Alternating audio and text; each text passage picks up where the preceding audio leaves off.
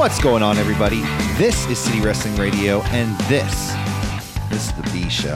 I'm your host, Corey Smith. I'm hanging out in the the ever so brightly lit Diamond Studio here today with my co-host, joined via uh, Zoom today because that's what we're using. We're trying something out. Hopefully, it sounds a little bit better than our previous uh, occasions on Skype, putting them that war together for our um, our uh, for our use. You know, hopefully they will um, mold their configurations to what we need.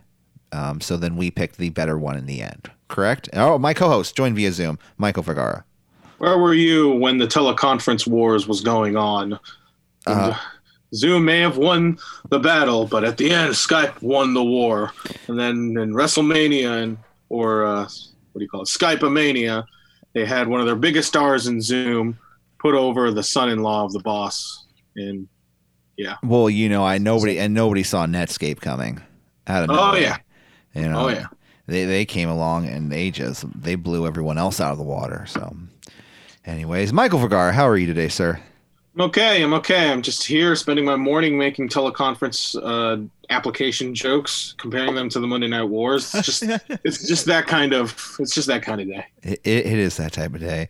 Uh, but this is the B show where we're here to talk about NXT, AEW Dynamite, and uh, you know for the past couple of weeks, we've been talking about Dark Side of the Ring. We'll talk about that too, along with some a couple of items of news that happened this past week. But before we get into all of that, don't forget to like, share, and subscribe at CWR415.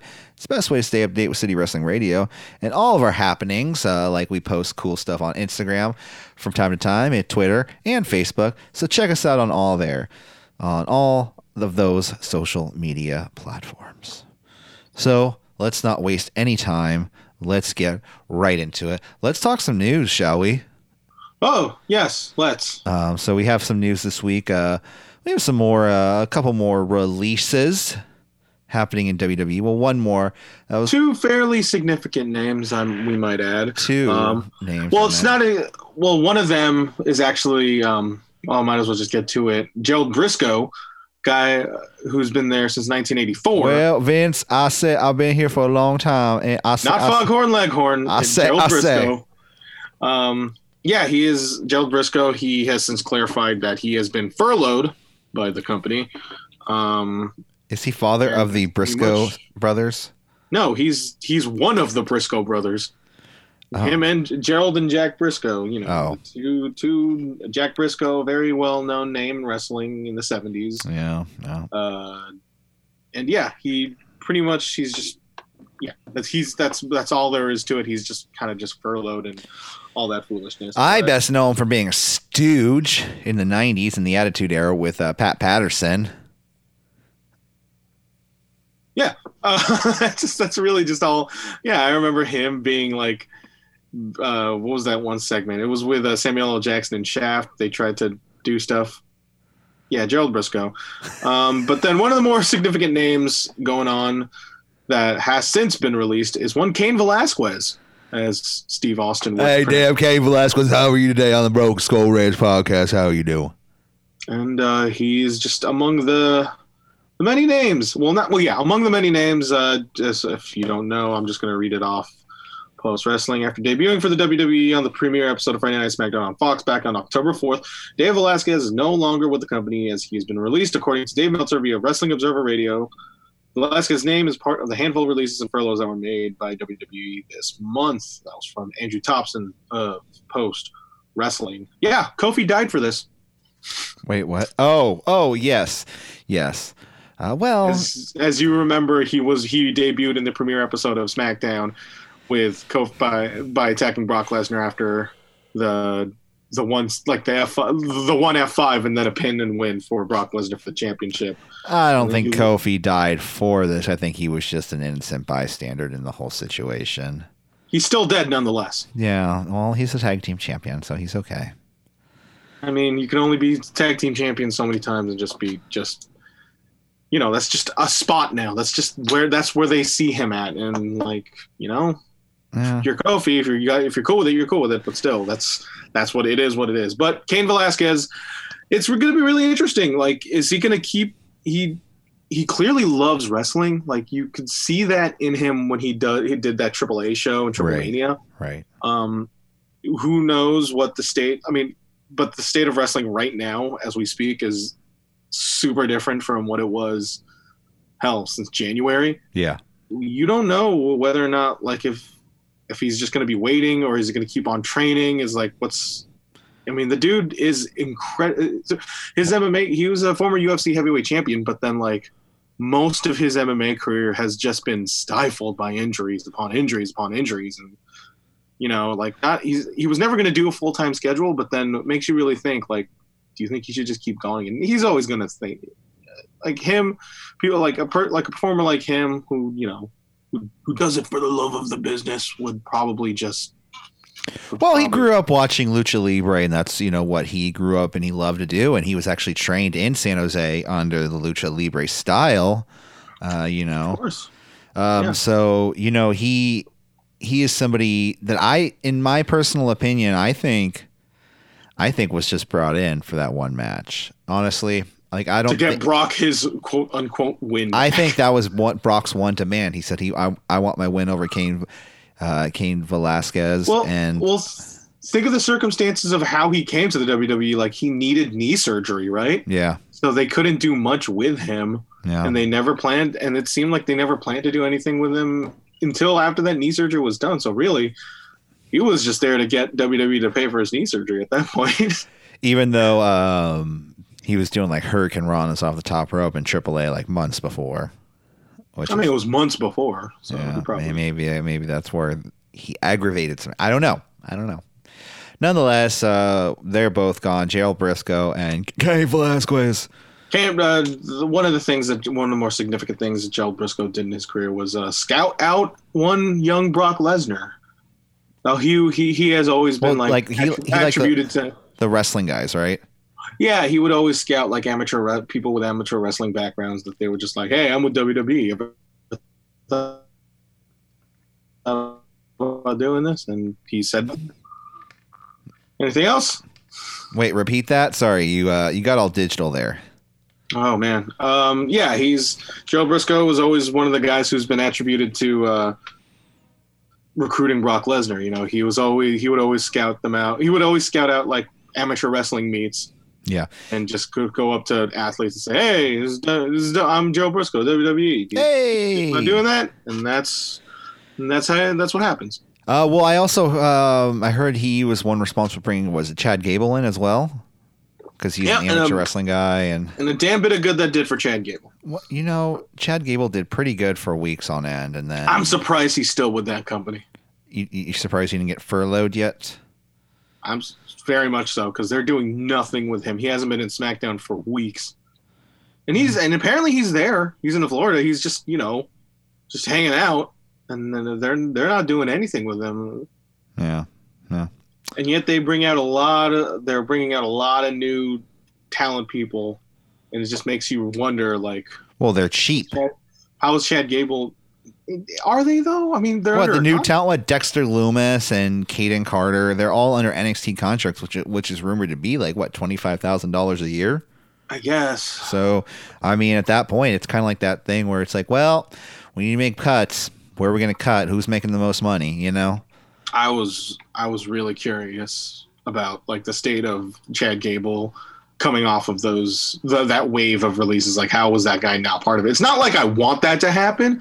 I kind of knew, but like You wanted him to go to. they they want they. Yeah, but then I don't think. Well, I don't think wrestling should be happening anytime, anywhere. Honestly, God, G- Gable was so great in New Japan if he just goes and like just he give him the G one schedule. he man. know he actually goes over and like wants to train as a young lion. He's like, I, I want to start from the ground up in New Japan. How good would that be? And okay. and, and come up Be just right. like he's Chad Gable. You know, he's still Gable, but He's ready and willing. he He's ready and willing. willing and was it Mabel? It was Gable. Oh, okay. No, okay. I thought it was Ready, Willing, Mabel. Sorry. Did that on purpose. anyway, um, yeah. So you got anything else? um, I mean, there was wasn't that much else in the. What what else we got in the news this week? I mean, we, Uh, you had the Being the pretty much- elite, Being the elite, you saw that. Being the elite, yeah, I watched. I scrubbed my way through it. Really, the main takeaway of it was yeah. the the, the yeah, it was the the, the it, being the elite ended on pretty much a confirmation that the revival are going to be signing to AEW. On a high Um, note, actually, for the Quite literally, because there's a message in the sky and it said FTR. And if, for those who don't know, FTR was a recurring joke in being the elite. It was it stood for either fuck the revival or free the revival or forever the revival. And apparently the word there's uh the word's gone out that they have more or less changed their well they would have to. They changed their name to the Revolt. And do you remember their their uh, their changed names? what was it Cash something? Cash Wheeler and Dax Harwood. So I feel like they just switched up a couple letters, and they were like, "Yeah, that's good." Well, it's still, it's a variation of their real names. Oh, is that? Yeah. Cash. Cat was it Cash and what's the other guy? Cash Wheeler and Dax Harwood. Dax. And Cash and Dax. The Revolt. I kind of like it. I'm kind of down with it. The Revolt. Uh, I've yeah, I've been down with them for a while. I've kind of always liked them. So we'll see what happens with them. You know, hopefully they come to AEW. It's it's, it's not totally confirmed, but you know, Jeff Cobb did have a little stint in AEW where he just kind of disappeared after a while. So Yeah. you never know what, what happens. Maybe they'll maybe they'll go to New Japan. Maybe they'll you never know. You never know. But definitely not. WWE. I don't think so. I would honestly think so. Yeah. But uh, yeah, not really whole much on the news front uh, as of this week. Did you watch a bit of Dark Side of the Ring? I did, I did, I did. Uh, so the Dark Was- Side of the Ring this week was it was it uh, the David Schultz episode? It was the Dr. Death David Schultz slapping John's uh, 2020 reporter John Stossel, and I thought this was. And apparently, it was the second highest uh, rated show since the right. Benoit episode Uh, yeah, yeah. Well, this uh, ratings. second in, in the history of the show actually. Yeah, So and it really goes to show, like this, as a subject as esoteric as the Doctor da- uh, Doctor Death David Schultz subject, people are still straight up watching it. It's still they're still a draw, and I think it's I think it's mostly as a testament of how well this documentary series, quality wise, has been. You know, right. uh, it, this week's episode was a very eye-opening one. Like I, I've heard, I've seen that YouTube video of Dr. Death David Schultz uh, Slapping slapping John. Stossel.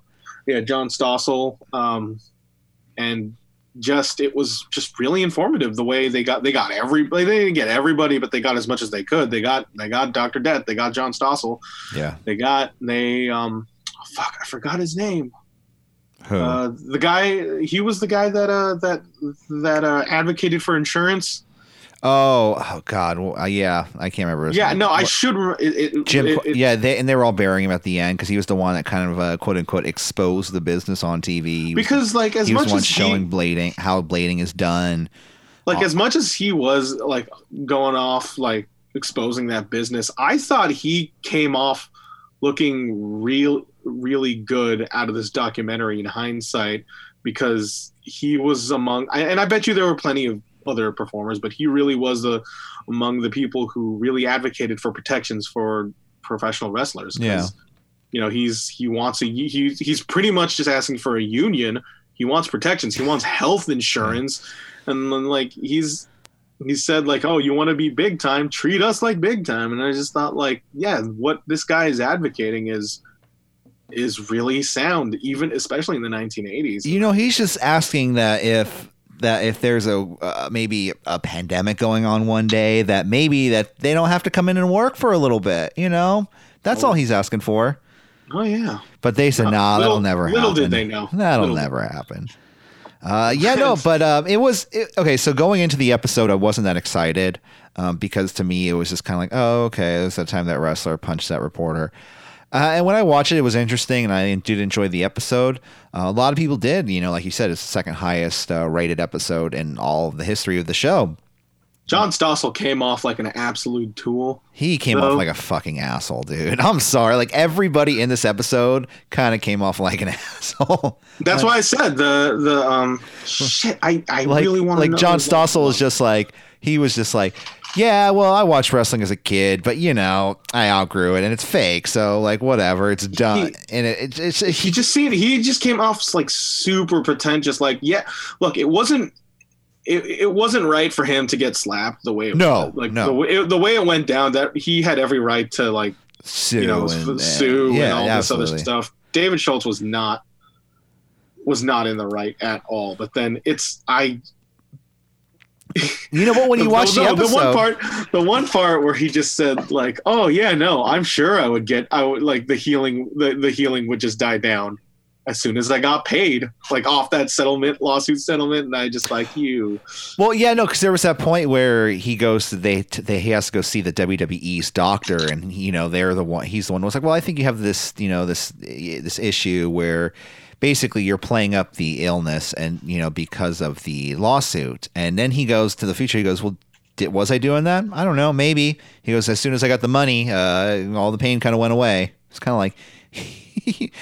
You you like, but at the same time, like if I was in a even if it was me, like a WWE fan, if that happened to me, I would be like, yeah, you know, I'm suing you guys, right? Like eddie mansfield by the way Eddie Mansfield. There we go. yeah Uh, uh, a lot of jim cornette um i he was very he, i mean like oh, I, I'm halfway expecting necessary. Jim Cornette to be um to be producing the show by now. He's on every episode.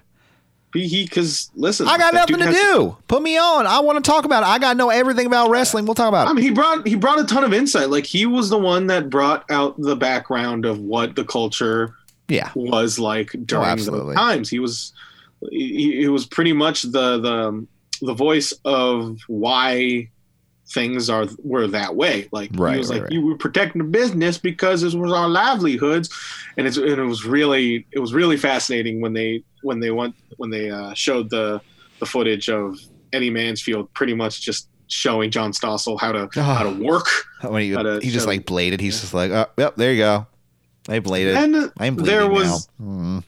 And then and then they and then when they were chronicling the pretty much like what happened after the slap like uh like dr death being a bounty hunter i i was thinking like may i was kind of not believing most of the stuff. Well, okay, so like I, I'm, I'm sure he was i'm sure he was a bounty hunter but then there is just so much footage of him being a bounty hunter and then just to it like was this like was this a show was this like was this steve was this steve blackman bounty hunter kind of stuff was this well, I don't, I don't, I don't know. Exa- I don't know exactly no, what. And here's and here was and here was kind of the the onus on this because you heard Japanese narration. And I just thought, was this was this just like a vignette from a Japanese promotion? Which was another thing when he after that slap when he went to Japan. They, if you think only American wrestling promotions are carny, think of look at look at Mexico. Look at Japanese pro wrestling when they staged a bunch of reporters get and they and they set up D- uh, David Schultz being slapped by all those reporters and they just set up all they doctored all those pictures and I was just like oh this is amazing Yeah. this is incredible Well, what happened with the show? What what happened is, you know, with the slap is, uh, you know, apparently he was backstage and at Madison Square Garden, Vince McMahon comes in and tells him, "Hey, there's a reporter out there. Um, kind of, kind of go, go, go, be Doctor D out there. You know, go, stay in kayfabe and stay in character, and you know, you know, kind of not. He didn't say rough him up, but kind of, you know, let loose. He said, or something along those lines. And uh, he goes out there, and you know, John Stossel is just like, well. I think it's fake. And It's like, oh, okay. Good for you. Like, like, um, and- that's not even he no that's the thing he said I'll ask a standard question and he just says I think it's fake and I'm like what the fuck like why would you like that's not even a question Uh. first off Uh. And um well, he, uh, he, he learned from the bad. Maybe, maybe that's where Vince took me. Ah, that's how all, all backstage interviewers should ask. They'll ask a question. They'll say they have a question and ask a statement. And then they also described the whole encounter with uh, Dr. Death, uh, encounter with uh, Mr. T, which pretty much got him fired. There's two contradicting stories to it. Hogan said there that he he straight up slapped him. Uh, As apparently, early that's, apparently that's not true. Uh, yeah, as, as soon as like like and this was off a Steve Austin show interview as early as 2019, him recollecting that, and then you hear Dr. David Schultz, where it was just a con- mild confrontation, and then he had to get like hog, he had to get hogtied and dragged out of the arena. Uh, well, you know, according to Dave Meltzer, like I said, I listened this morning and he, he was talking about it. He said, yeah, that's that the situation where he got slapped. That's not, that did not happen. Of course not. It's Um, Hulk Hogan, dude. Yeah. So, you know, it, it- you know, it, what Doctor Doctor Death, Doctor D Schultz, whatever.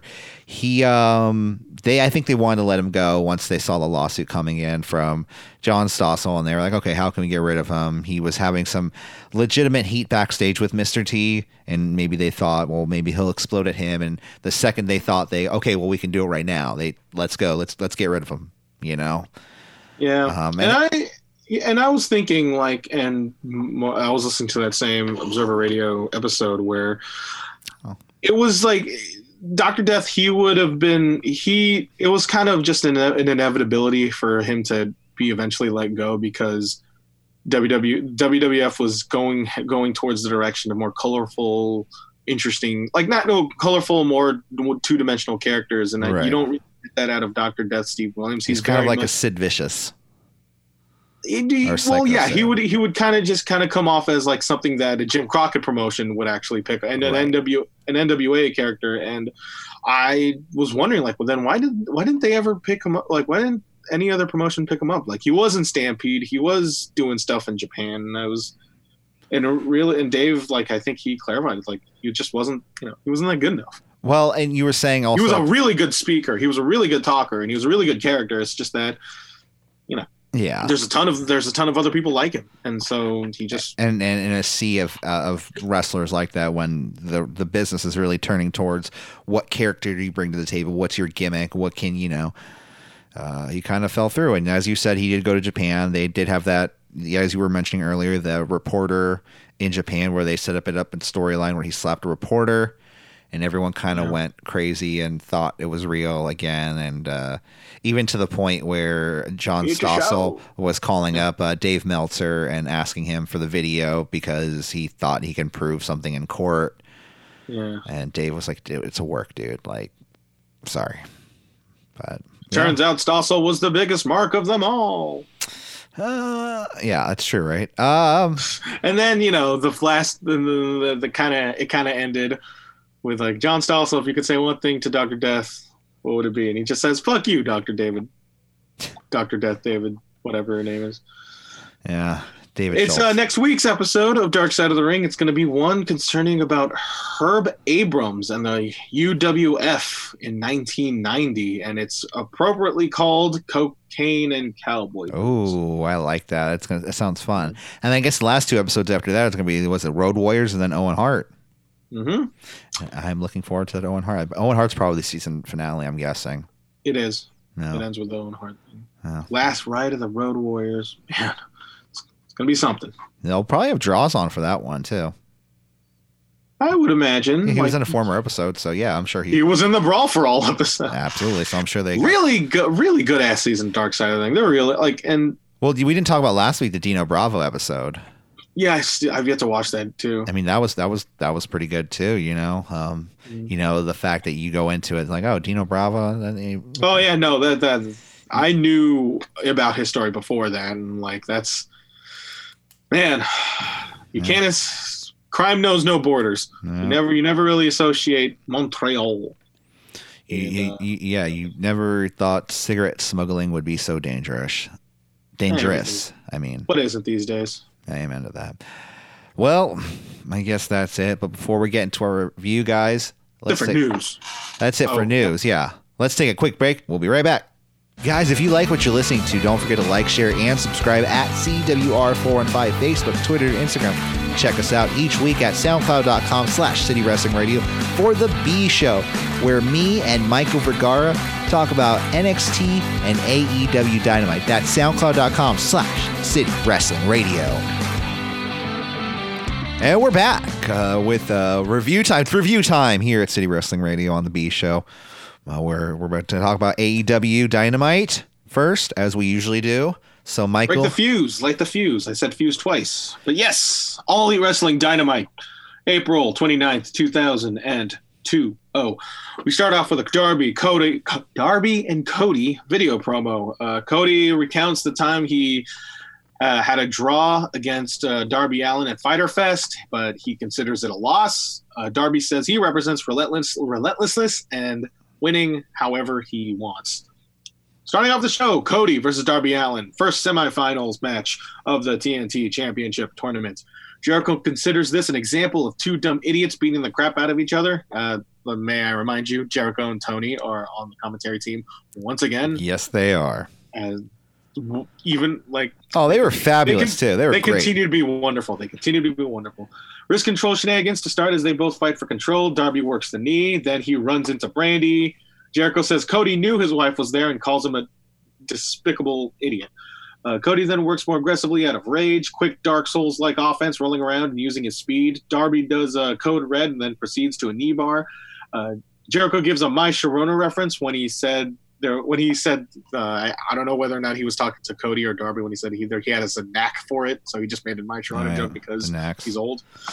Um, puts uh, he puts uh, Darby puts Cody in the tree of woe and throws his body at him. Darby shows off his amateur wrestling background with various transitions to the knee as he works it some more.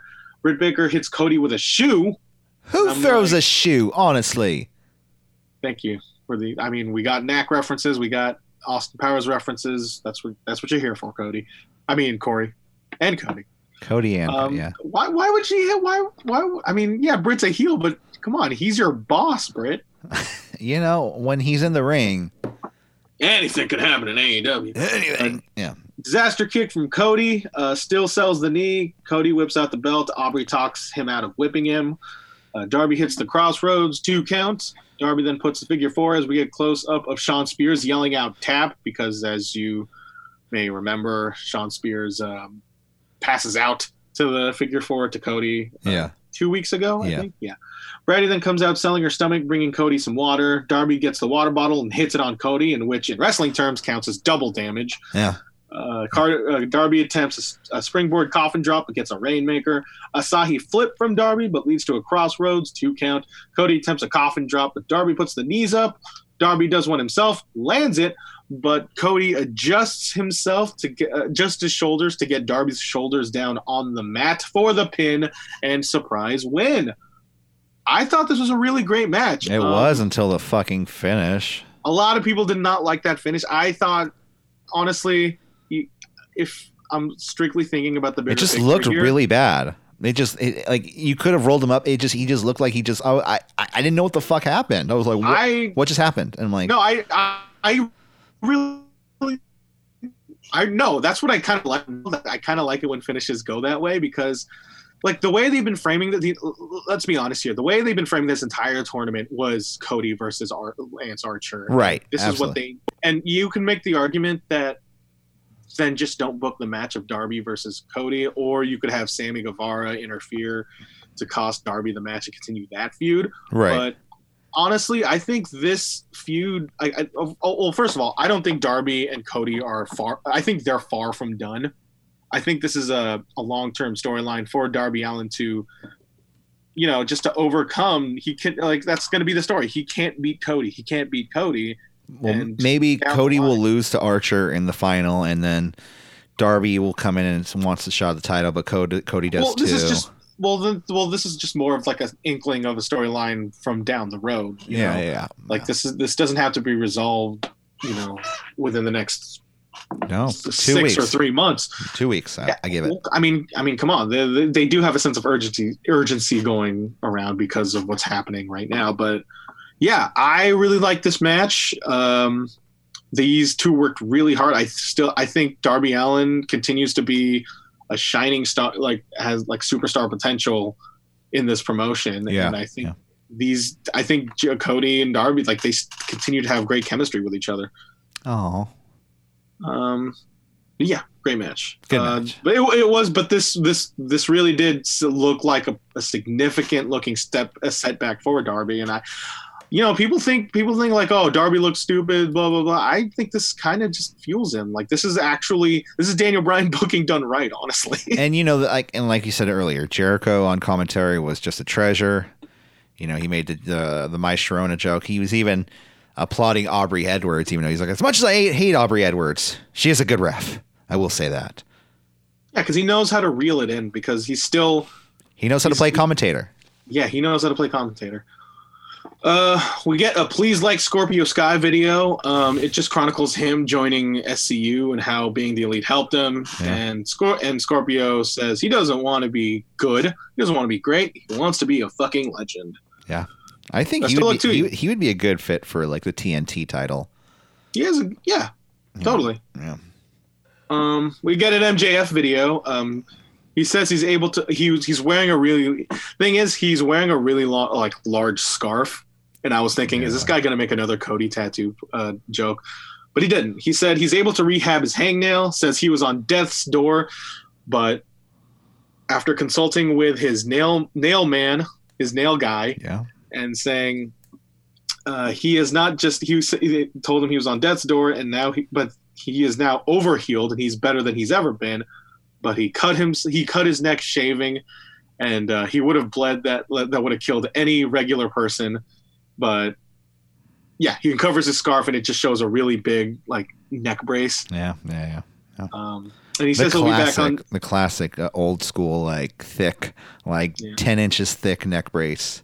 Yeah it's like he's he's like sta- he's like Vince McMahon in that steroids trial Uh, he says he'll be back on Dynamite, and yeah, that's it. It was a really good promo. yeah. I liked it a lot. Next up, we get Musa versus Wardlow. Tony concedes to Jericho, saying that Wardlow is a handsome man. Uh, Yeah. We see a close up of Preston Vance, who I thought joined Dark Order last week. Like this was clear. Well, no, we didn't know he. They, we we heard his voice. they the fucking website said Preston Vance. Oh, The fucking Twitter said Preston Vance. the, it said Uh, Preston Vance joined Dark Order. like this was this was some okay look this was clearly like a segment that was taped like very much maybe in the first week of ta- of, of, of the first week of the round of Yeah, tapings yeah. And this was before they decided preston vance Well, you to- know they don't have Hollywood editors on these uh, on these Dynamite and NXT shows. There's a lot of things I want to point out in NXT this week. uh, okay. So yeah. Uh, musa face brushes wardlow who isn't that much shorter than him. In fact they see eye to eye. He gets a bit of offense which i can see ryan stanton just seething. Why is this jobber getting so much offense? Uh, Wardlow grabs uh, Musa by the neck as he's sitting on the top of the corner and then gets his smash, face smashed with the knee. I thought this looked awesome. And I think if I'm AEW, I would just play that constantly, constantly, constantly. It was the most it was the most jiffable moment of this entire fucking episode. Where does Brian Cage fit into all of this? Yes, you know, He looks. Just- I mean, they, they look exactly in. alike. Just, just trickle him in. Just trickle him in. I feel like I feel like Wardlow's going to fade into the background once Ah, Brian Cage no. shows up. Uh, Wardlow tosses him in the air, tosses Musa in the air like an F10 for the pin and win. I thought this week and last week was a fantastic showing of Wardlow, and I'm pro Wardlow. I'm you heard it here, fo- You heard it here first, folks. Yeah, Pro Wardlow. yeah. Uh, Bubbly Bunch. They talk about the Flim Flam contest, uh, Jer- but then Jericho wants a Manitoba melee, which is the. You ever heard? You hear about the stuntmen uh, TikTok thing going on? No, is this? where is- they all they all just hit? It's pretty much where they all hit the hit the face of the camera. I mean, yeah, yeah, yeah, I I everybody it just sells night. it, and that's pretty much it. They all hit their phones, and they all sell it, and somehow it goes it goes beyond inner circle members when you see. And I'm gonna go just gonna name all the people I know that were here because there was a lot of people. They got Peter Avalon, they got Jungle Boy, they got Sunny Kiss, they got Luther, they got Ted Irvine, which is Jericho's dad, uh, Lou Ferrigno with a taser, which I thought was really funny. They got Jay and Silent Bob, they got Gabriel Iglesias, they got the fucking fat dude from Tiger King. Um, he was a snitch, remember? Oh yeah, yeah, yeah, yeah, yeah, yeah. Um, they got Vickie Guerrero, which Yeah. she she didn't say excuse me. She said something else, which leads me to believe that her catchphrase is like Owned by Uh, WWE. is owned by WWE, so she just said a thing. Yeah. And there was there was Duff McKagan, uh, bassist for Guns N' Roses. There was um there was a it's the there's this little person comedian. He was in it too. Yeah, he did Brad. Armstrong. Yeah, Uh, this was harmless fun. You know, this was just to kill time. I thought it was actually pretty. I, I thought the funniest one was Luther because you can tell he's all dressed up in his gear and he lives in like the middle of like middle America suburbia. Yeah. So you can just You, tell just, it. you his get to see him in full gear, just his- uh, just mowing his lawn. kids Hey, are- Luther. His kids are like, Dad, don't go out like that. He's like, I gotta cut a promo. I'm sorry, Dad. I gotta hit. I gotta hit this camera. Anyway, it was great. Yeah. Jimmy Havoc and Kip Sabian with Penelope Ford versus best friend Trent and Chuck Taylor with Orange Cassidy. No disqualifications and Oh, is, is that what's happening in this match? Because I, Yeah. I didn't know that. Uh, everyone just brawls to start. Trent with a tope con hilo. Jimmy Havoc whips out a chair and immediately takes out Orange. This is a no DQ match, as I reminded you earlier. Yeah. Uh, Chuck gets thrown to a lot of chairs on the floor as his heel lands on some of them. Did not that did not look fun. Trent spears Havoc, Sabian topes. Trent Havoc just throws everything at everyone, ladders and chairs. Oh Havoc my. puts two. Uh, Havoc puts two fingers in front of Trent's eyes as Kip kicks the back of Trent's head, driving his eyes to Havoc's fingers. I thought this was very creative. Jericho says Havoc is too ugly for the inner circle, who goes, which they go for a Zoolander male model look for you know members. Which Yeah. that Ortiz is a is a real big looker. Uh, they build heat on Trent. Uh, Who is BF? Oh, best friends mount to come back and give the people what they want. Havoc pulls the leg of Trent from the top rope, and his tailbone lands straight on the ladder, draped in between the second and third rope. Uh, again, not look fun. Uh, then Trent is thrown to a chair, placed on its side. He stays on it, gets a double foot stomp from Sabian. Chuck stops the count. These guys are killing themselves. Uh, pile driver to the chair of on Sabian from Chuck. Ford stops the count. Orange Cassidy comes back, throws a chair at Havoc, gets Ford to kick and spear Sabian. Chuck then pile drives Havoc onto the chairs for the pin and win. I thought there was a bunch of dumbass bumps in a in this ma- in a dumbass match, and I loved every second of it. I did not have a bunch. I didn't have a lot of expectations going was cool. into it, and I was thoroughly entertained. And I know, like, guys, what are you guys doing? This is like, and you could hear Jericho, like, you could hear Jericho on the commentary booth, like, you could tell he was just not into all the bumps going on because it's like, guys, this is an empty arena. What are you doing? Like, Like, why are you doing that for no fans? For well, Like- for for the six your six best friends around the ring. yeah, uh, yeah. I thought this was a, a thoroughly entertaining match. What'd you think of it? It was all right. I mean, I, I I don't know. To me, it kind of fell flat. I, I'm not really into Kip Sabian nor Jimmy Havoc. So I, whenever I see them come in, I'm just kind of like, meh. Even when I watch them wrestle, I just What What do you think of uh, Orange Cassidy's use in these empty arena shows, like lately? he, he's trying to do uh, different things. I, I guess it's fine. You know, But then, do, but then, do you think that he his uh, his and granted, again, skeleton crew, but do you think his uh, his aura is just super dampened by the fact that there are no audience members? I mean, it's it's definitely not helping him in any sense because the fans are the ones that sell it for him, you know, or for anybody else. But in the end of the day, I think Orange Cassidy will survive, and I think his gimmick won't fall flat once fans come back. Oh yeah, he'll be fine. Yeah. Yeah. Um, I did, you know, was it was it last week when Penelope tried to get on the ring apron and she tried to distract the ref, and then uh, that's when Orange Cassidy like took off his jacket and was trying to distract the ref with his good looks. It, it, it was good stuff. It was good stuff. Uh, we got a Britt Baker dental office video. We uh, cut to her getting makeup done by a woman named Reba, who goes by Rebel. Apparently, she's from Um, TNA. Yeah, she's uh she's from TNA and she's also a legit makeup artist too, which she Oh. does makeup for AEW. And I'm like, I think she's gonna end up being in the ring, and that's what it kind of alluded to. You know, her being like Britt Baker's. They go back to the backstage. They're like, hey, guys, guys, does anyone have any wrestling experience in here? Any, any, But you, you, you, you do? Okay, you're gonna be in the ring next week. Okay. uh, and then Britt then gives her constructive criticism, really just giving her a bunch of passive aggressive, you know, you know, uh, instructions. Like you, we've all had, we've all the, had all those days, and when in our jobs when we were just like, yeah, you do this, you normally don't do this, and all this other stuff. Sing Yeah. a bad song Um, just to turn it around. Sorry. She goes through reasons why not everyone can be a role model, and goes through all the reasons you aren't one by using Tony as an example. Like, oh, uh, not Schiavone, every, not Khan. Yeah.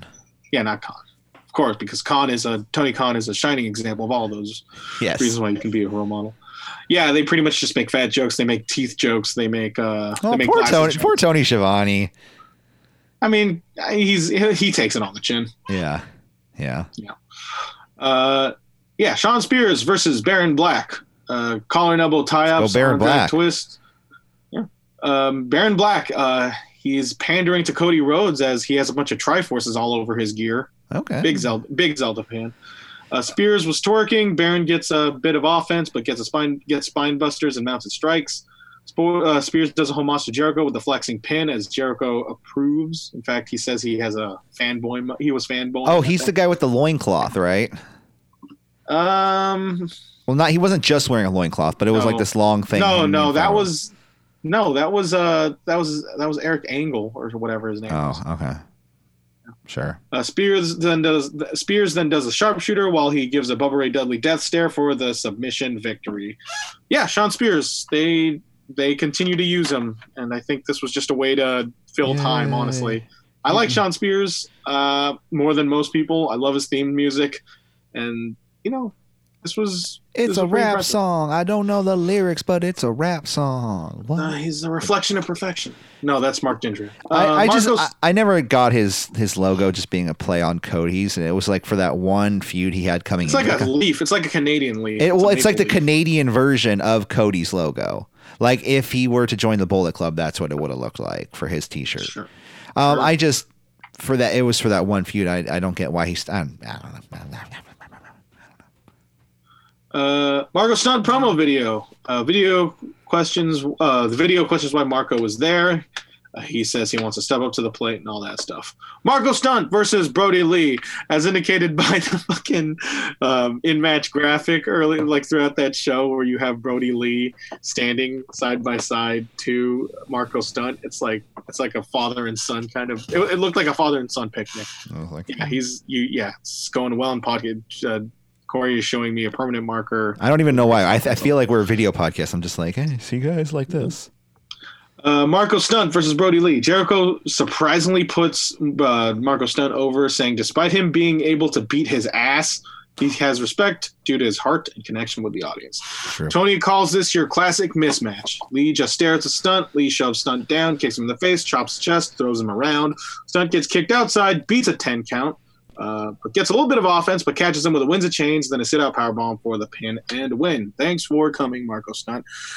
This is a this is the thing. This is the role that have Marco Stunt has now. You know, they they hired a bunch of hosses. He's going to be the the trough for these hosses. He's gonna beat somebody eventually.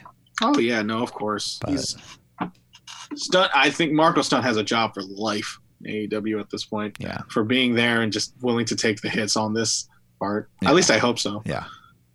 Uh, Moxley video promo. This uh, he says that eight weeks ago. Yep, eight weeks ago he won the AEW title, and he says it feels like a century. Boy, does it, Moxley.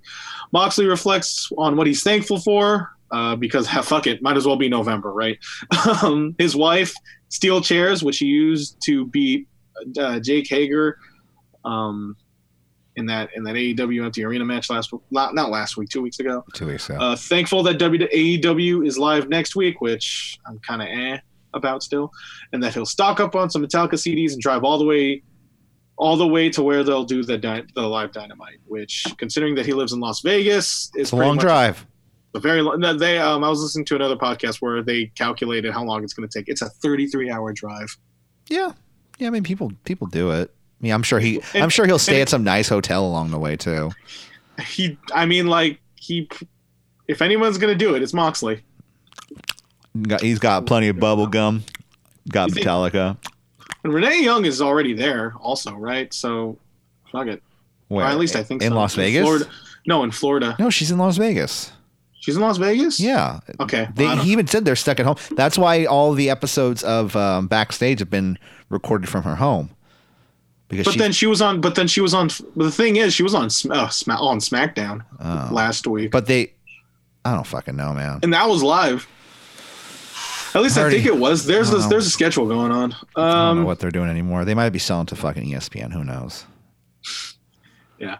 Uh, says when you step up to the AEW champ, do so at your own risk. Order takeout to support small businesses, and don't Yeah. forget to call your grandmother. Yeah. Order through DoorDash, please, Yes, support your local DoorDasher.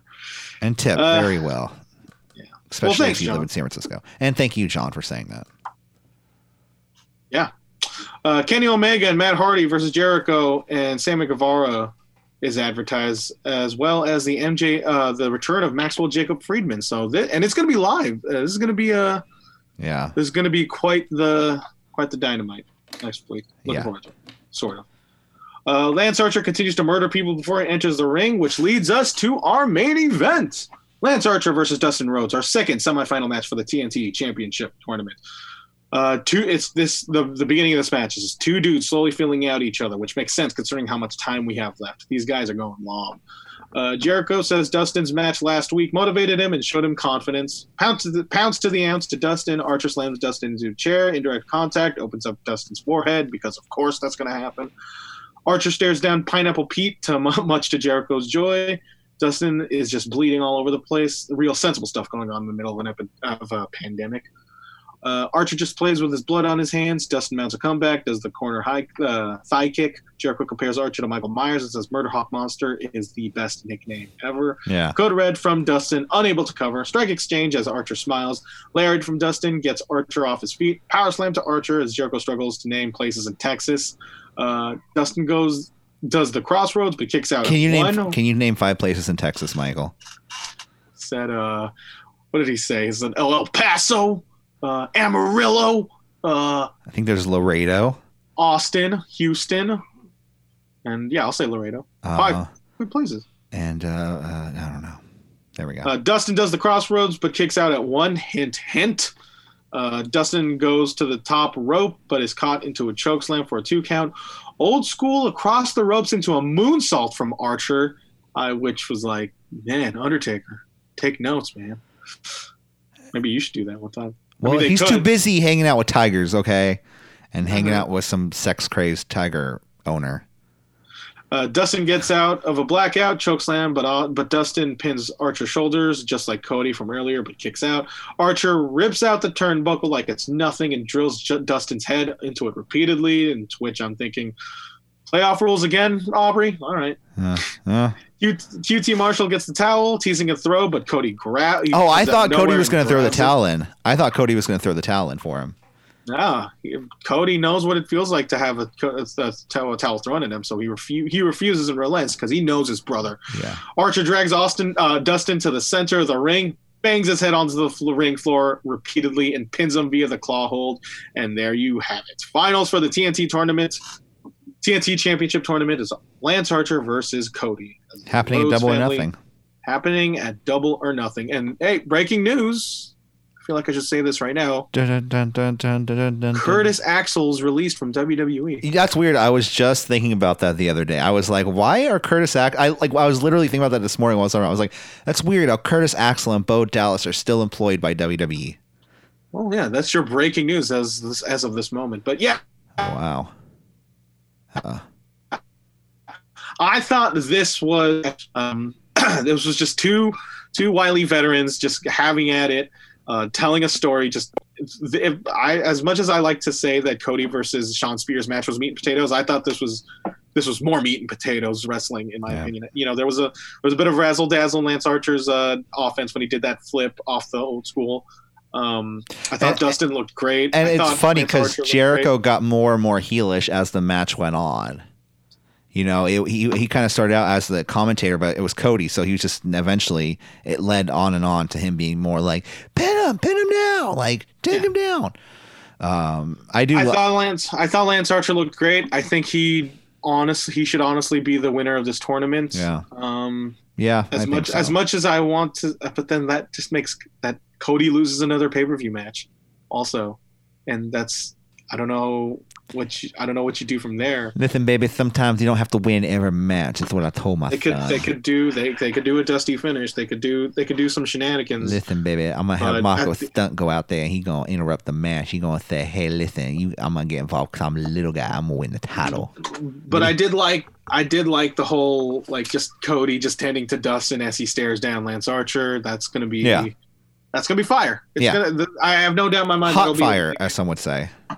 Uh, this was a really good dynamite. Um, you know, given what they had, given the circumstances of what they have to work with, I Yeah. I was still thoroughly entertained throughout the the entire two hours, which just kind of went by. I think Wardlow is fat is becoming one of my favorites out of these out of these dynamite shows. I think he has benefited greatly from this sort of format.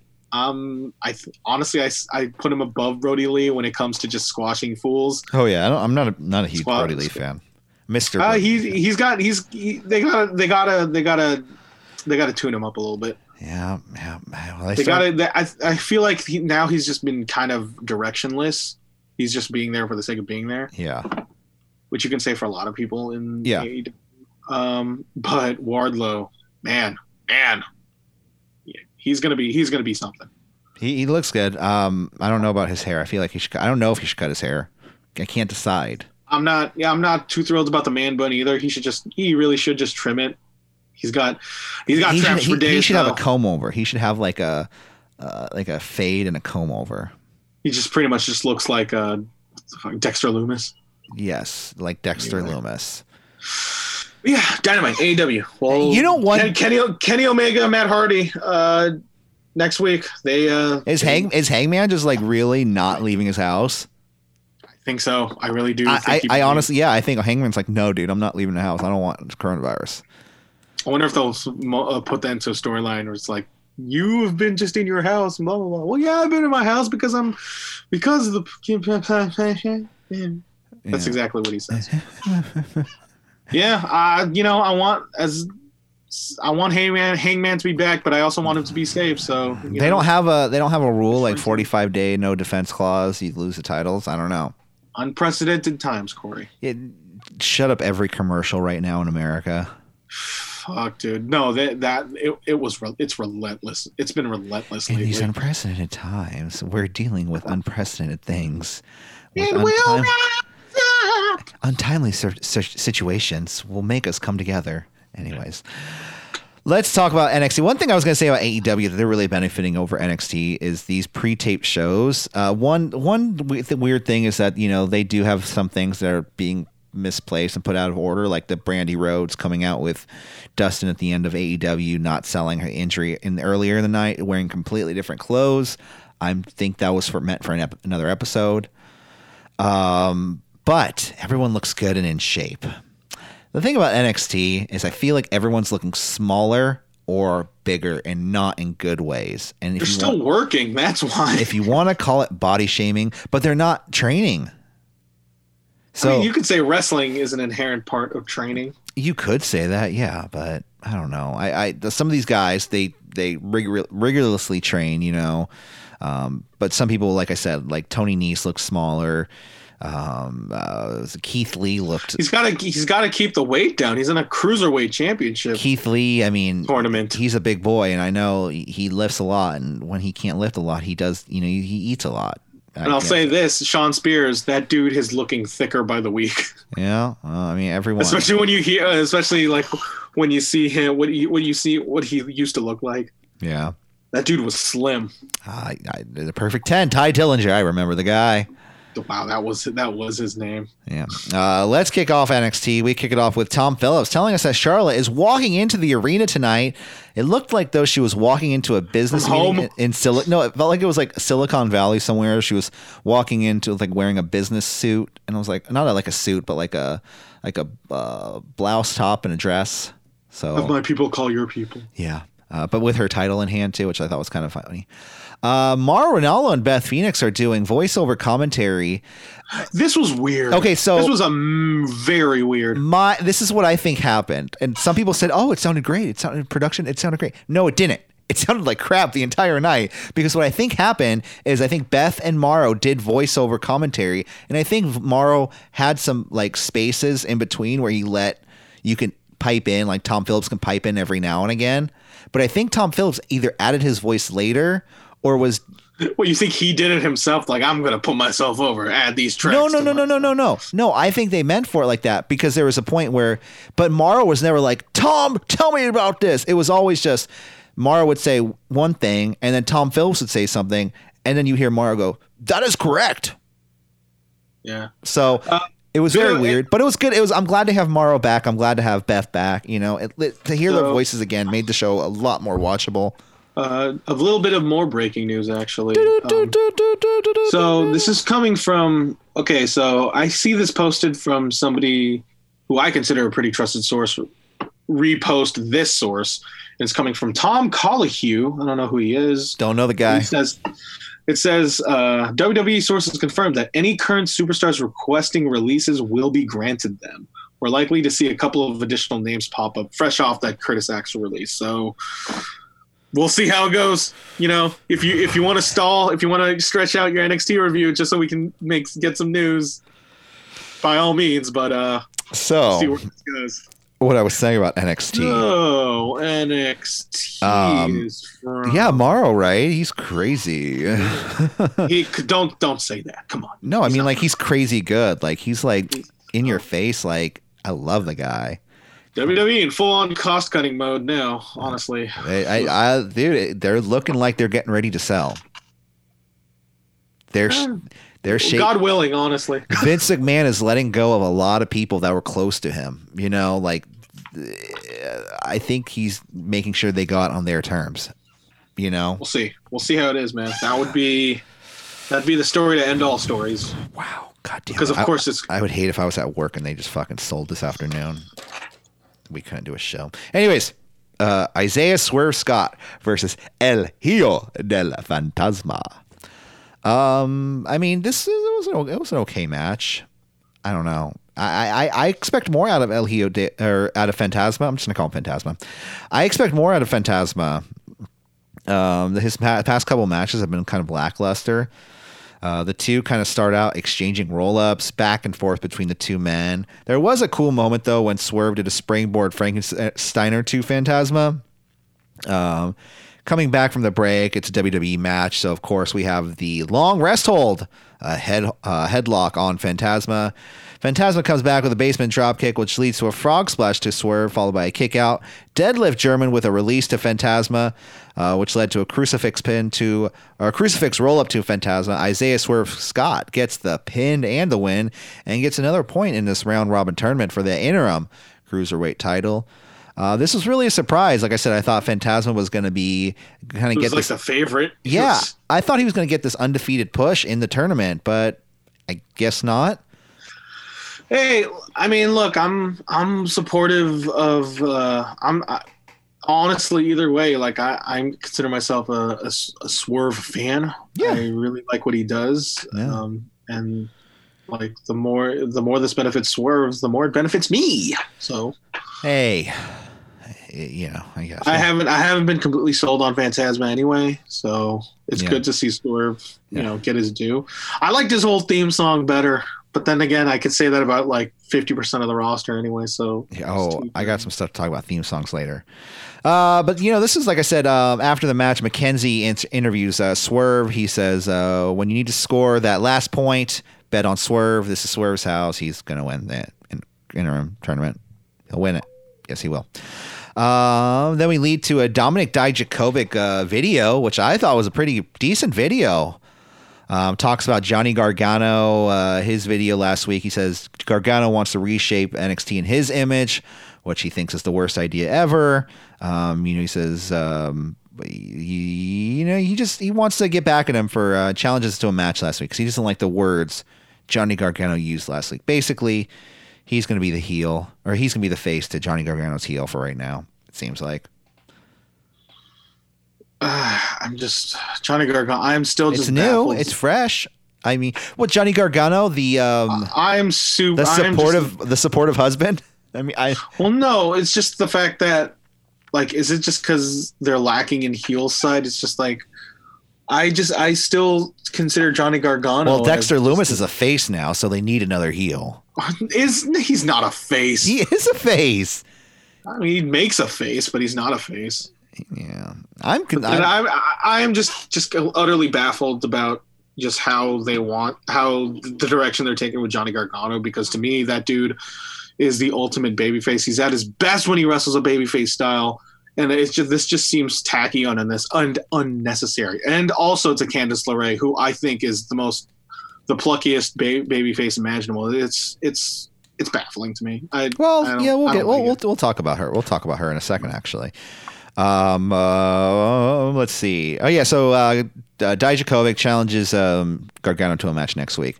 And then we cut back to the arena, and that's when Fantasma almost gets kidnapped again by the masked luchadors who just cartel. who just run up to him and they go, oh, c- come, come, come with us, come with us. Like, uh, what kind So of kid- stupid. What kind of kidnappers just run up in there and just like, hey, come on, let's go. Come, come on, come. You want to come with us? Let's go. No, you don't. Okay, bye. Uh, he fights them off yet again. The only person to do that. Nobody knows where um, uh, Raul Mendoza and uh, Joaquin Wild are right now. So I mean, they could be the masked luchadors now. We don't know. So uh, El Conquistadors strike again. I wonder if they'll let Joaquin Wild keep that penis mask. now, what about that bug mask? That's what it is. Oh, That's the, the bug penis mask. Uh, next up, we have Candice LeRae uh, with Johnny Gargano in her corner uh, versus Kacy Catanzaro. So uh, as we saw last week, LeRae has a new look. Along with uh, along with a new look comes her. She's the Poison Pixie. Well, she has two nicknames: the pint-sized poison, it said, and then the poison, and then the the poison pixie. Yeah, uh, and also a third new theme song for her. This is her third theme song. Of course, of course. Uh, Johnny Gargano comes out. He introduces LeRae as opposed to the ring announcer, and you know he's just kind of building her up. He says, "Oh, this is my favorite wrestler, the best wrestler in the world, my wife, Candice LeRae." And uh, yeah, he was pretty much playing Lio Rush at this point. Yeah, uh, yeah. Uh, Candice LeRae's Bobby Lashley. I could see that. I, I mean, if he gets out there, LeRae, LeRae. But he, he didn't talk during the match, so that's good. He just did the introduction, so that was fine. Um, the two start off uh, arguing about who's more scared. Kacy Catanzaro and Candice LeRae did. I don't know if you saw that. Uh, mm-hmm. LeRae gets her in the corner. She goes, "I'm not scared. I just don't want to be in the corner." What? I was like, I, oh. yeah, and there was a lot of talking. I was like, y'all got to turn down the microphone in that ring because they have to. There's no, there's no one there. That's you, that's what you're kind of oh, supposed but to. Mauro's back. To, Mauro could. Oh, you, well, you, oh. That's all you need to do. Just have Mauro talk. It's fine. Mauro and Beth, I'm I'm cool with just them talking over it. Um, the two start off uh, going back and forth. Ray using her traditional wrestling slams and holds, whereas Kacy Catanzaro is using her gymnastic drops. Uh, the end of the match saw a surfboard stomp, which saw Candice LeRae kind of pick up um, Kacy Catanzaro while she was on the ground, stomp her face down while lifting her arms up behind her, calling it the wicked stepsister, getting the pin and the win. Hits the Gargano escape on her after the match just for good measure. Like, uh, you were saying earlier, this is kind of meant for. Uh, uh, God, Candice LeRae. It's a com- it's it's a it's it's a coming out party for her as a heel in that division, which is more than needed to be. Uh, Kacy Catanzaro still becoming, you know, prey for the, the for the, predators. The, the, cutest, the cutest little wrestler in all of WWE. She's tiny. Yeah. Wait till she turns. Wait till she turns a uh, heel. I don't know. I'm just in that mood. Okay, so, that, okay, so he's in I'm just in that mood of just everybody's just going to turn heel eventually in NXT. And I know that's wrestling. Everybody has their ups and their downs, and just like I don't know. I'm just it, not okay. sold on Candice LeRae as a heel. So for some reason, Candice LeRae as a heel reminds me of Alexa Bliss as a heel. I don't know why. Because yeah, good lord, we need we need more of Alexa Bliss's. I just feel like they're both blonde women who like Disney, and they're both heels. I don't know. I don't know. they're both very short, and they're both very short. Yes. Well, I think Alexa's very very short. Oh, I know she is very very short. Actually, I can She's say like, that yeah. from personal experience. I, I, I was in an elevator with her. That's I want you to put that on my gravestone. By the way, was on an elevator with Alexa Bliss, and just put like a and just put a like a, a speaker sing, uh, blasting "Love in an Elevator" by Aerosmith. Yeah, I didn't know that was a song, but yes, we sure let's do it. But let's go up next to our next segment. Damian Priest, he's in his war room. I'm in my war room because I am Damian Priest. Hello, I am Damian Priest. My moment has arrived. Keith, I know you're hurting the running is over. I finally get to finish what I started months ago because I'm Damian Priest and I am going to win the match tonight. Uh, is it me or does Damian Priest look like Keegan Michael Key with his goatee? I think it's just because of their skin complexion. dude, with the with the goatee and he smiles, I'm like, dude, I, I feel like Damian Priest is like the wrestling character they can have on a Key and Peele sketch. That dude needs to let go of the fucking hair. I mean, maybe he'll look even more like Keegan Michael Key if he removes that hair, but Jesus Christ.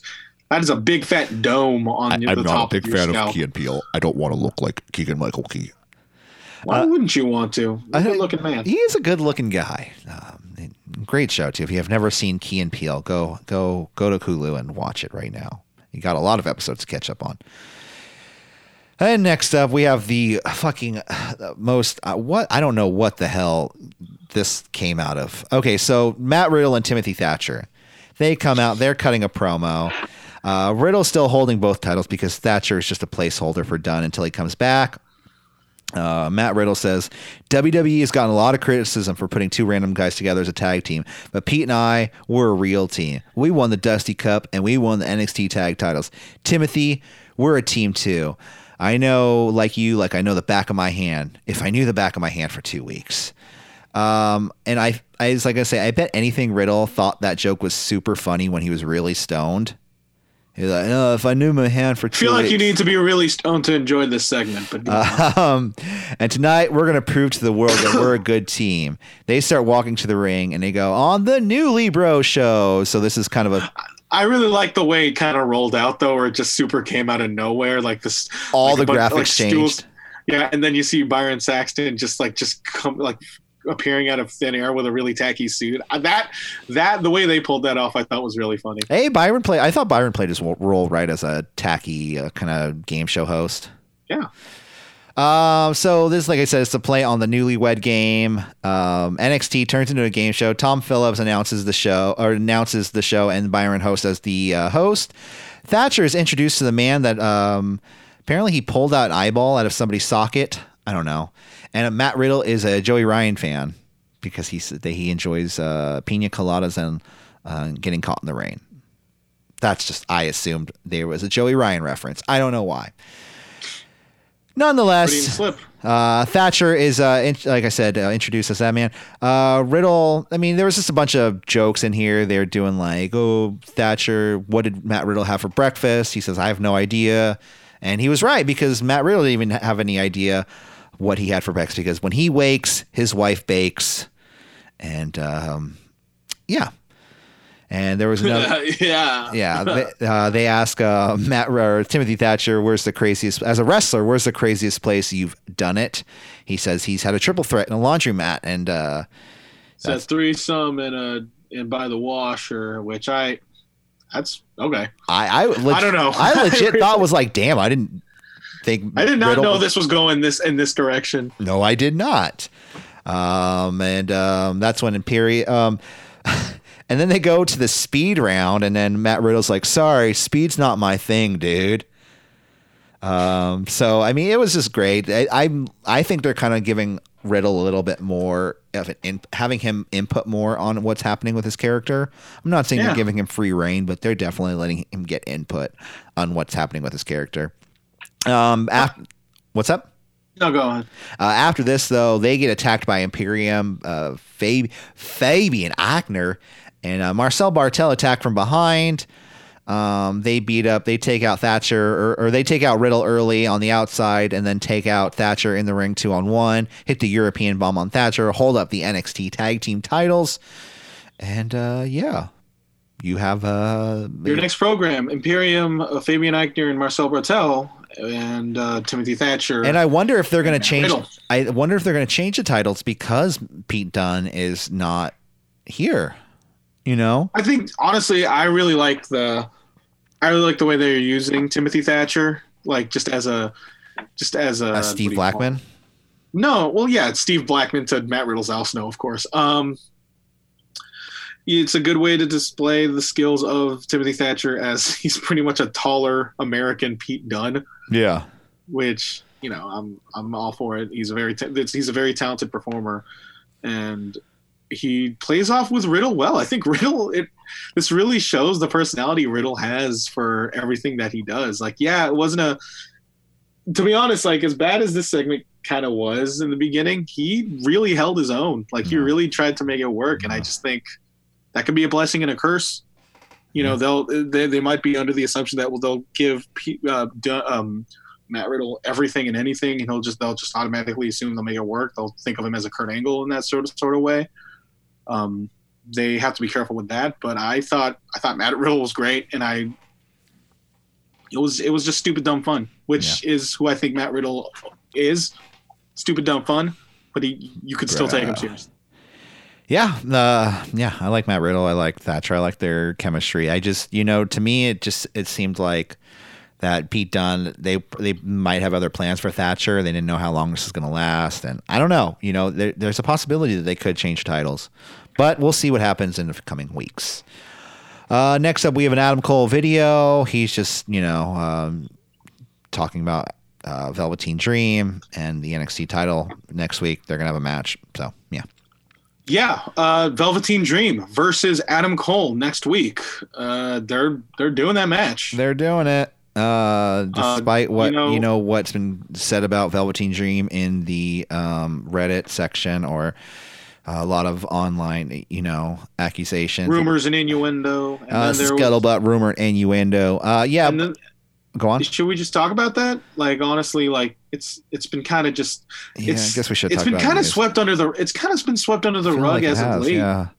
Uh, well, Because- Velveteen well, mostly because there was some development regarding the the accusers. also. Oh, I didn't know about that. Okay, so let's talk about this.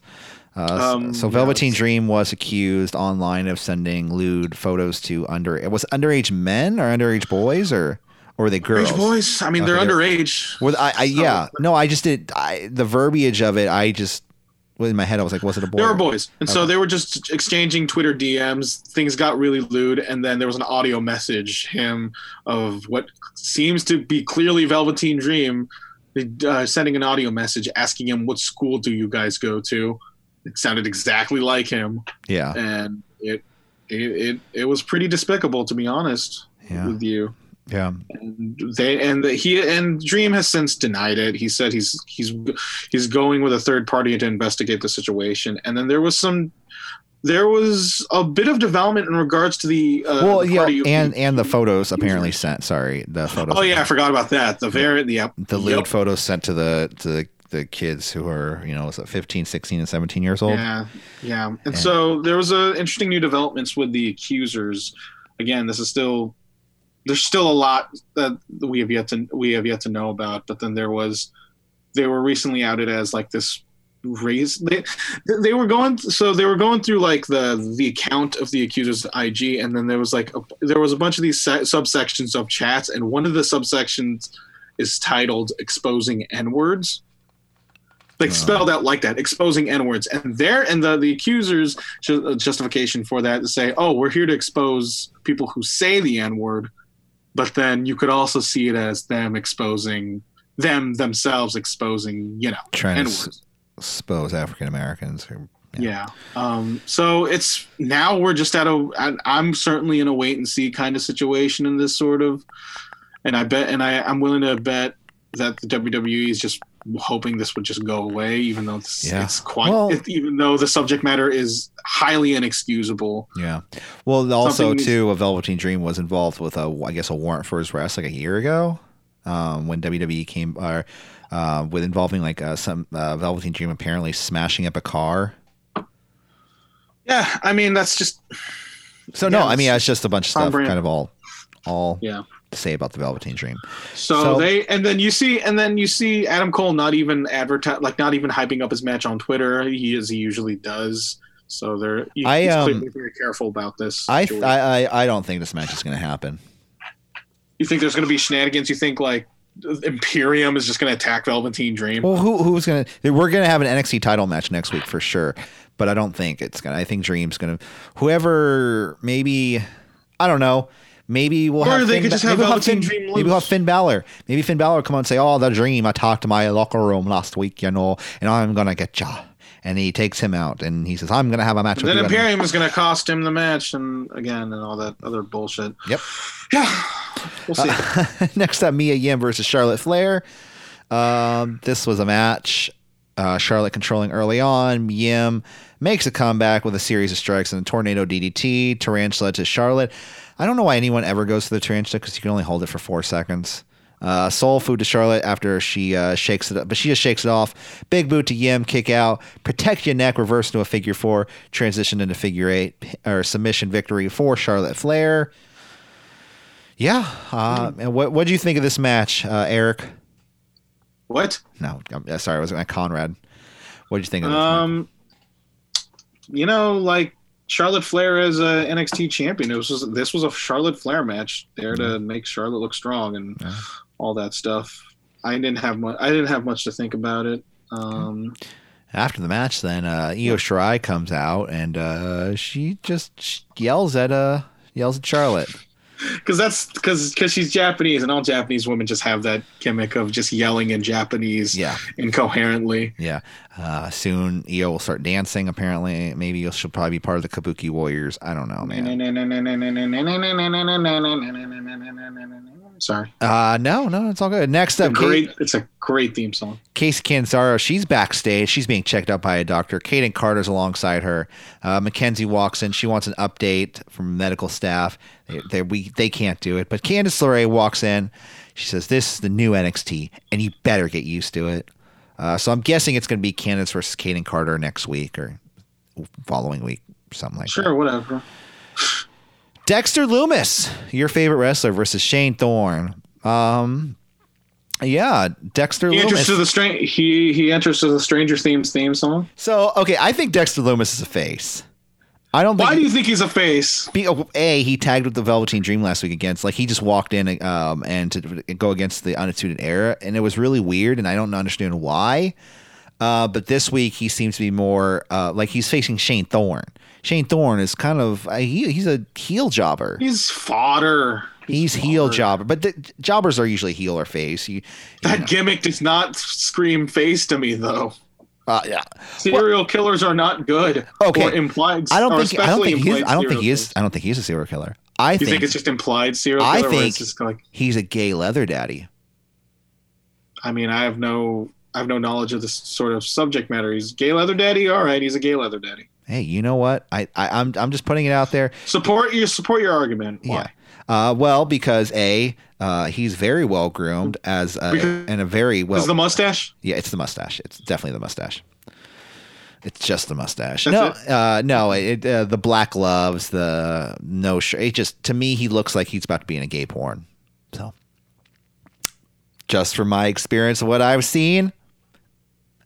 Anyways, let's move on. Dexter Lumis, he uh, pretty much a jobber match, uh, spine buster uh, to Thorne, pulls him up, hits the, hits the Uranage and the single arm triangle, uh, ref stoppage. Lumis wins. So I'm guessing. I, I like. think. I think. I like his death stare. Him and Shawn Spears are both just doing death stares after they're finished. They just, I don't know, something effective about that. Yeah. He just looks at his hands like, "What have I done? Um, Why am I so violent?"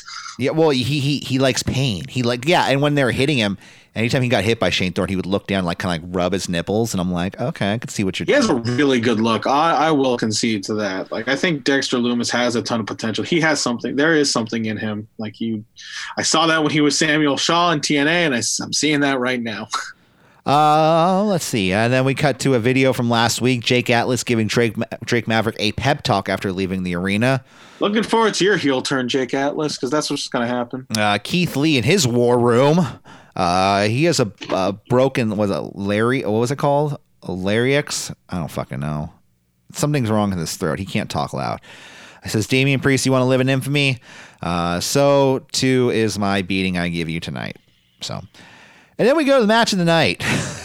Probably the only match anyone was talking about out of the show. Drake Maverick versus Tony Nese. Uh, so this is uh, interim cruiserweight title ma- tournament, as you know. Nese overpowering Drake uh, pretty much for most of this match, hitting a series of strikes in the corner, uh, taunting Drake the entire match, taking uh, talking trash while beating him down. Uh, Maverick eventually hulks up, giving Nese a series of strikes in the corner, followed by a basement drop kick. Missile dropkick to Nese after that. German to Drake into the corner. Drake dodges a running knees, corner cutter to Nese, followed by a kick out. Drake goes for an elbow coming off the top rope, which he kind of played it off like he broke his arm. He was screaming pretty loudly off of that. I don't know if that's just how Rockstar Spud or Drake Maverick sells.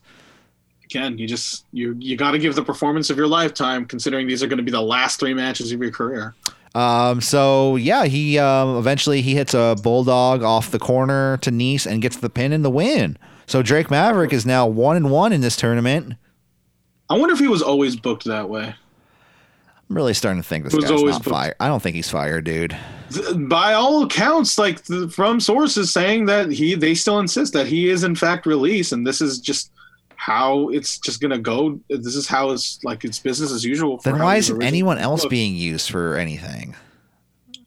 I mean, why is this tournament still fucking going on when you got Akira Tozawa, one of your winning people in this tournament, job a Jinder fucking Mahal on on Raw? Like, why is anything Jinder Mahal's anything? back. Okay, that was the shock of a lifetime. And he loses to, to Akira Tozawa, which made no sense at all. That was that just completely buries your tournament right there, honestly. But yeah, After uh, the match, No, no, no. It's what do you what do you think of the whole? I mean, yeah, you already said it. Like, you don't think you think this whole Drake Maverick thing, he's gonna eventually just get hired back. I think he, I think he already is hired back. if- You know, if he hasn't been already, I think he is. I think they hired him back, dude. I think they're keeping it under I would, wraps. I would hope so. That would that's the thing. Like from but from what I'm hearing is that he is still he is like there he is still on track to be not with this company after this whole entire thing from from what I've heard. Yeah. I would hope that he would still he he's hired back out of this and he probably will be, but it's just weird to me if you know he's still gonna get fired after this booking. Like I Yeah. again, very weird. Very, Um, very Mackenzie uh, interviews Drake ringside after the match. He says, Kushida, you can call me the Wolf of Wall Street. You can call me the Wolf of NXT because I'm not freaking leaving. I'm leaving the NXT Cruiserweight Champion. Nah. Next week, we have uh, Charlotte versus Io Shirai for the NXT Women's title. Gargano versus Dijak or Dijakovic, and uh, Adam Cole versus Velveteen Dream. Uh, I'm going to put an asterisk by that uh, for the NXT title. So we have a fucking stacked card for NXT next week too. Uh, yeah, I guess they they've always they always try to stack their card to stack their cards as much as they can, considering what their ratings are like for the for them each week to week. And our main event time: Keith Lee versus Damian Priest. Um, Uh huh. I don't know, man. This match, it, it, was- it was just. Uh, first off, I, I you know what I like. I you know how I think about Hoss matches. I just don't like them. Uh, they can be good sometimes. Like there was one Dijak, Dijakovic Keith Lee match that I really liked. But uh, Lee takes control early. The fight spills out into the crowd, at which one point uh, Lee deadlifts uh, Priest and threw him uh, into the side of the ring. There was a weird uh, edit moment. I don't know if this is on everyone's thing or is this my feed. Uh, but um, Keith Lee goes for a power bomb on the outside, and then it just all of a sudden cuts to him falling into the barricade about ten feet away. Oh yeah, no, I, I got that too. Okay, so It was- it was they weird. they really fucked up. They really edited all that. Oh wow. Okay. So um like I said, uh, Lee looked really slow in this match, really sloppy. So did Damian Priest. Both these guys, I don't think they're getting the, the training that they need in this time, you know? Like these guys need to be lifting weights constantly every single day. And I'm not saying they have to to look Get good. on the gas is what you're saying, Corey. I got Yeah. it. Yeah, pretty much. Do something. Just take just just pop those pills. Just No, do whatever. no, get no. those get that heart rate going and literally going. You know, I mean, if you have to lift Mia Yim 26 times or something, I don't know, lift her. But Keith You know. Lee, do something, you know. Um, Lee is a good guy.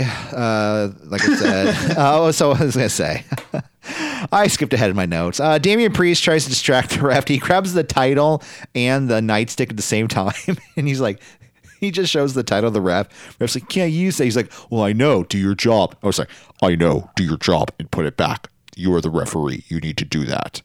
Ref's like, oh, you're right. I do need to do that. So he goes to put the title back, and that's when he tries to hit Keith Lee with the nightstick, and he's swinging the nightstick, and the ref's just like, did he hit him? No. Okay, cool. It's fine. Okay. Um, and then Keith Lee grabs a nightstick from him. The ref begs him to stop. He says, Keith, you you can't. And like I said, Keith Lee's a good guy. So even before he has the chance to say his full sentence, he hands him the nightstick, hits the double spirit bomb, pin and win for Keith Lee.